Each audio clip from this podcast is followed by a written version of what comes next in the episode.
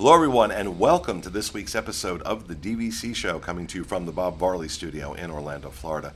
I'm your host, Pete Warner, joined at the table this week by my good friends Paul Krieger, Hey, everybody. Amy Krieger, Hello. Marissa Valaton, Hello, hello. and our producer, Mr. Johnson Carey. Hello, everyone. Uh, just a reminder this show, along with all of our DVC content, which includes DVCFan.com, our website, uh, DVC Fan YouTube channel, um, and the DVC, face, DVC Fan Facebook group, all of which you should be paying attention to. Um, it brought to you by the world of DVC, which includes DVCResaleMarket.com if you're interested in buying a, uh, a DVC resale contract uh, DVCRentalStore.com, where you can rent your points out or rent points uh, to save a lot of money over uh, going through Disney Direct, and uh, MoneraFinancial.com, which where you can finance your DVC. It's all in one one big happy family, One stop. one stop shop. One stop you shop. They can handle everything. Um, all right, this week we are going to talk about probably the most common question asked, especially among first-time DVC uh, DVC buyers: How many points should I buy? I think it's that question and where should I buy are the most common ones. Yep. And what's your answer to that, Paul? How many points should they buy? There is no limit. I feel like I feel like at the end of the year. Apparently, I, as, as I have proven. Um, The limit does. No, not yeah, the, yeah. Did you just pull out a Mean, mean Mean Girls Girls quote over there? the limit does not exist. Um, no, I th- there's there's so many complexities into DVC ownership that I think that's why this question is so popular. Is that it really depends on your individual situation, and I think that's what we kind of wanted to dive into. Uh, we had a lot of requests for this topic, and um, we did do it many many years ago, Yeah. but that's kind of changed ever since uh, a lot of things have changed with DVC. And so, um, you know, the the first one I think that we go back to is where do you want to stay? What resort are is sort of appealing you in the DVC world? Because that's that's going to be the first place to start in determining how many points you're potentially going to need. and of course, you know, the, the general rule of thumb is buy where you want to stay. Buy where you want to stay. Um, and I apparently want to stay everywhere. There's always that. There's always that.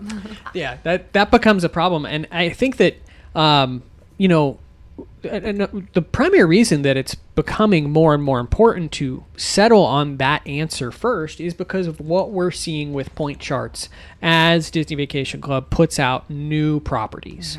Um, so if you look back in time, the old Key West, Boardwalk, Beach Club, Boulder Ridge, even those have very accessible, what I would call a very accessible point chart. So there are seasons or times of the year where you could get a deluxe studio accommodation anywhere from like 9 to 15 points per night, um, which is on the low range of things. Nowadays, we've got newer point charts coming out for like Riviera, for uh, I would even uh, put in the new resort studios at the Grand Floridian probably in this bucket as well because they're a smaller accommodation, but the point charts are a little inflated. Um, so these new properties, the point charts are a little bit higher, which is going to then affect how many points you end up needing or wanting to buy. One of the things that I would say for years is there's never going to be a perfect point number. And I think so many people sit on the ledge of do I buy Disney Vacation Club and they wait years and years to become a member because they can't figure out that perfect amount. The thing is like you can do the numbers like backwards and forth and you can find a roundabout good idea, but you'll never know, especially if you're not a member. If you're not a member, you have no idea how many points you need because you don't know how much you're going to utilize points for different things. Or you might upgrade and start loving one bedrooms or two bedrooms, but in your head, you think you started out at studios. So I think the biggest thing, if you are new looking into it, is get a roundabout and get started. Yeah. You can always add on, and there's no reason to like say, "Hey, I'm going to wait till I can afford. If I need 500 points for a stay, I'm going to wait until I have enough for 500 points." Start with what you think you can afford, what makes mm-hmm. sense financially, and then figure out how you're going to strategize those vacations. You can always add on from there, but I think don't get too caught up in like finding that perfect amount because it will Well, I, change. I think people don't realize, first timers, don't realize the pervasiveness and the power of add-onitis. um, whatever contract you buy, whatever contract you buy, you're going to want more points. It just happens to everyone. I don't know anyone Yeah. that bought one contract. Well, maybe Panda. He hasn't. Oh no, gotten- no, but the I I I have the add-onitis. I just can't react to it. Yeah, I don't have the med- I don't have the money for the medicine. but I'm hoping I will soon. Yeah, so that, I mean, like I said, I, what was my first contract? Um, Boulder Ridge was I, was it, was it the Boulder Ridge? or Copper Creek. One of it was those Copper. Creek. Yeah. it was fifty points at Copper Creek, which was adorable, or seventy-five points. Seventy-five. so Seventy-five points cute, at Copper. little guy. He didn't know what was so going to adorable. happen and I to did him. that direct. I bought direct, um, and yeah, that. I think my next contract was the 700 point Boulder Ridge, um, but you know, a- add-onitis is a real thing, and it affects everyone. So you're going to want to add on. So I think your point is well taken. yeah. Mm-hmm. You know, buy what you can afford right now. Learn how to use it. L- Yeah, exactly. Yeah. Learn learn the ins and outs and then you're going to make a decision mm-hmm. Yep. Um, of okay, I, I all right, I really don't have enough points and let me add on 50. Let me add on 100. Um, and start hunting down contracts. And we've seen people actually, you know, make this mistake over over the time. I have to imagine to a certain degree that's why we ended up with a 68, 69 point Grand Cal contract. Is because someone did the math and said, "Okay, these 4 days are the days that I'm going to go." And so I just need that number of points, which is not the correct way to look at it because point charts do change.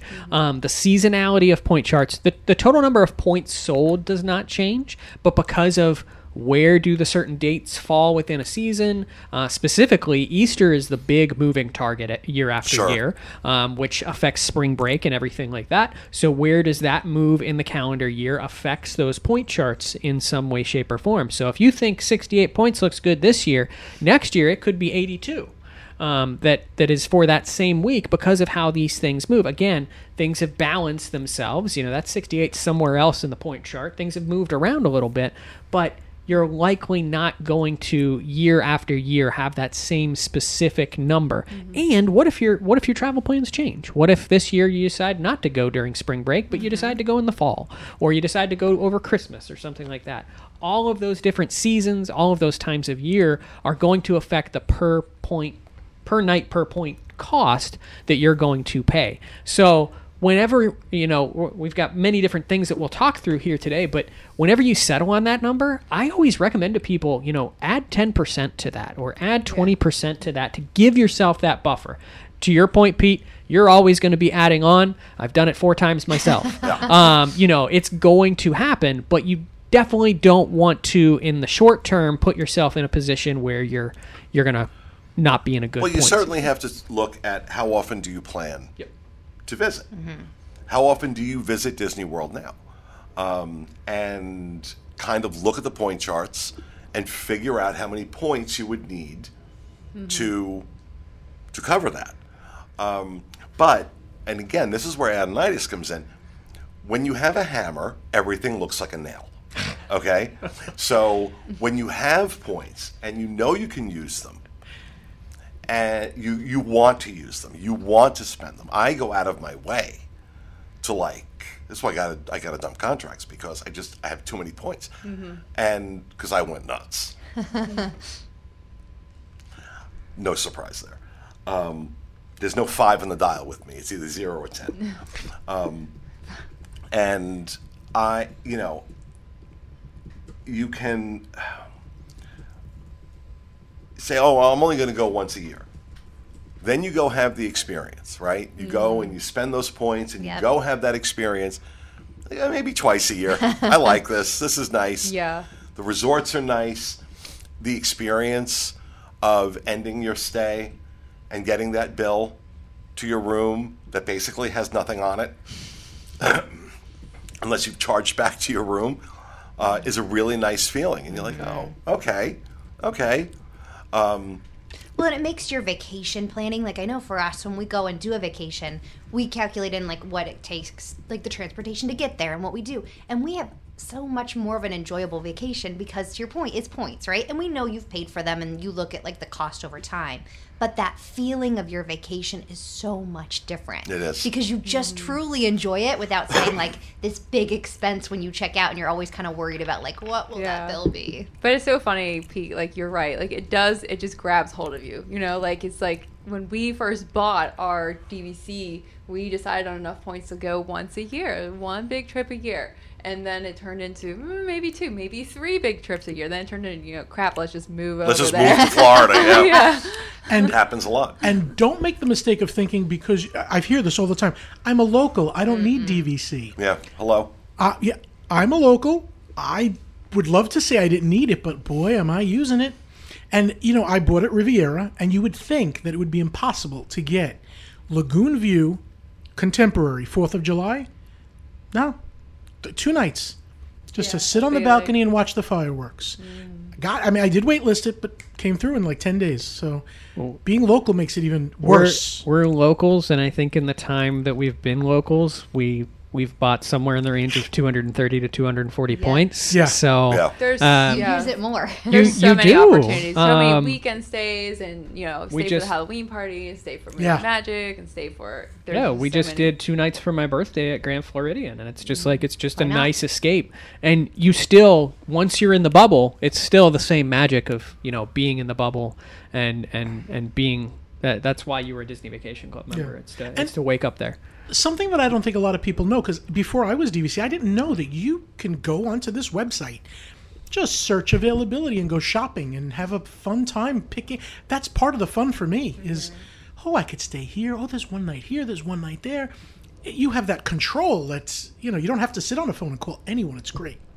Yeah, if you are new and you don't yet have a DVC account, to look at availability and look at points, uh, like Panda's talking about, DVC Rental Store has a calculator tool that you can use. So you could take the calendar and you can plug in, you know, these dates and these are the resorts, and it tells you how many points you would need uh, for that stay. So you can kind of use that tool. It's it's it's more geared towards like if you're looking to rent, but you can also use it to look at it to kind of determine. Okay, it costs this many points to stay, you know, this week at Grand Floridian or this week at Polynesian. So that can actually help you decide maybe how many points that you might need. Because there are, you know, there's so many factors. You know, how often are you going? When are you going? How big of a room do you need? Uh, you know, those things can all play, right? I think that cal- cal- calculator tool on rental store would be really helpful. Yes, 100. percent You weren't listening to that whole thing. One thing, I like heard calculator tool, but to oh. Paul's point of like the range of points too. Like if you go back and look at a Boulder Ridge point chart and a Grand Floridian point chart, like an easy thing that I always tell people is go to Animal Kingdom, go to Savannah View. That gives you a roundabout an average. So if you're kind of like, hey, I have no idea what resort I'm going to be staying at, and I mm. want to stay at them all, just look at that Savannah view and then look at the time or season you're usually going, and then that will give you a good idea of like right around here. You will use points a little bit less for like an old Key West or Boulder Ridge. It'll be a little bit more for Grand Floridian, but it's a good kind of medium guide. Yep, you're, and you're always going to want to plan for you know what that home resort is and what booking at that 11 month window is going to look like. Yep. You know, the, the seven month window is always an unknown. Um, the other thing that was on my list that we've not really discussed is banking and borrowing, um, and that gives you a little bit more flexibility in this discussion as well. So if you're someone that maybe goes once every two years or once every three years, um, for those unfamiliar with how DVC works, um, essentially each year you get a certain number of points, whatever that number is that you buy. Let's say it's 150. So every year on that certain date that you get your points, you're going to get those 150 points and have access to them. Um, you can also choose to bank those points forward into your next use year. So that means that your next year you would have 300 points available to you. And technically, let's say that you've done that, you've banked those 150 points into the next use year or the next bucket. Uh, you've got 300 points there. And this year you're like, I want to do a big blowout. Normally I'm a studio kind of person, but I'm going to do a two bedroom this year and bringing the family in, all that kind of stuff. You've got those 300 points. You can actually choose to borrow your 150 points From the following year. The following year. So now you have a bucket of points that's worth 450. And so it, DVC now does, um, you know, previously there were some restrictions uh, during the pandemic, but now that we are back to normal, you can borrow 100% of your points. You can bank 100% of your points before your banking deadline, which is, um, I believe, four months before the end of your use year. But, um, you know, you have that flexibility built into that Yeah. system as well, which should be taken into consideration um, if you're looking to maybe try to buy less points because maybe you're not traveling year after year, but you're still going to buy more down the road. Yeah. Everyone does. Everyone does. So just factor that in. This is not a one and done. You are going to buy more points. Um, but I think your your point uh, was really well taken. That buy what you can afford. Buy what you can afford, and if you can't afford it, finance it. And that's good for people that are considering direct versus resale, I think, as well. Is, you know, so many people think about their points and they think about member benefits and member perks, but take care of the primary obligation first. You want to be a DVC member and you have a certain budget that you can afford for that purchase. So buy DVC resale now. You know, you know that that's going to put you into that number of points that's going to allow you to take that vacation year after year. And you know what? You can then add on at a later time if you want to add on direct. Um, I, I feel like this is something I've asked. I- I've said multiple times, but I would love to know the number of hybrid memberships that there are out there It's huge. because It's I gotta be huge. believe Yeah. that it's got to be a large priority of members are a combination of direct and resale and they either do it direct and then resale or resale and the direct it really doesn't matter we mm-hmm. did kind of we kind of did both at the same time that's when the minimum was a little bit less Yeah. but um, it it made sense for us at that time to buy a larger resale contract and then buy what we needed to become direct members. And but you can space that out over a period of years. So don't put yourself necessarily in a financial pinch um, in this purchase, but take all of these things into consideration and and you know make a good decision for you and your family. And you know, if you have questions like this um, about being a DVC member, great resources that we have: uh, the DVC forums on disboards.com, and of course our DVC fan Facebook group. Yep. Uh, great places to ask questions, get feedback from other members, hear other experiences. Um, so you're making an educated and informed decision, which is what a lot of people do. So that, folks, is going to do it for this week's episode of our show. We hope you enjoyed it. We'll see you again next week with another episode of the DVC Show.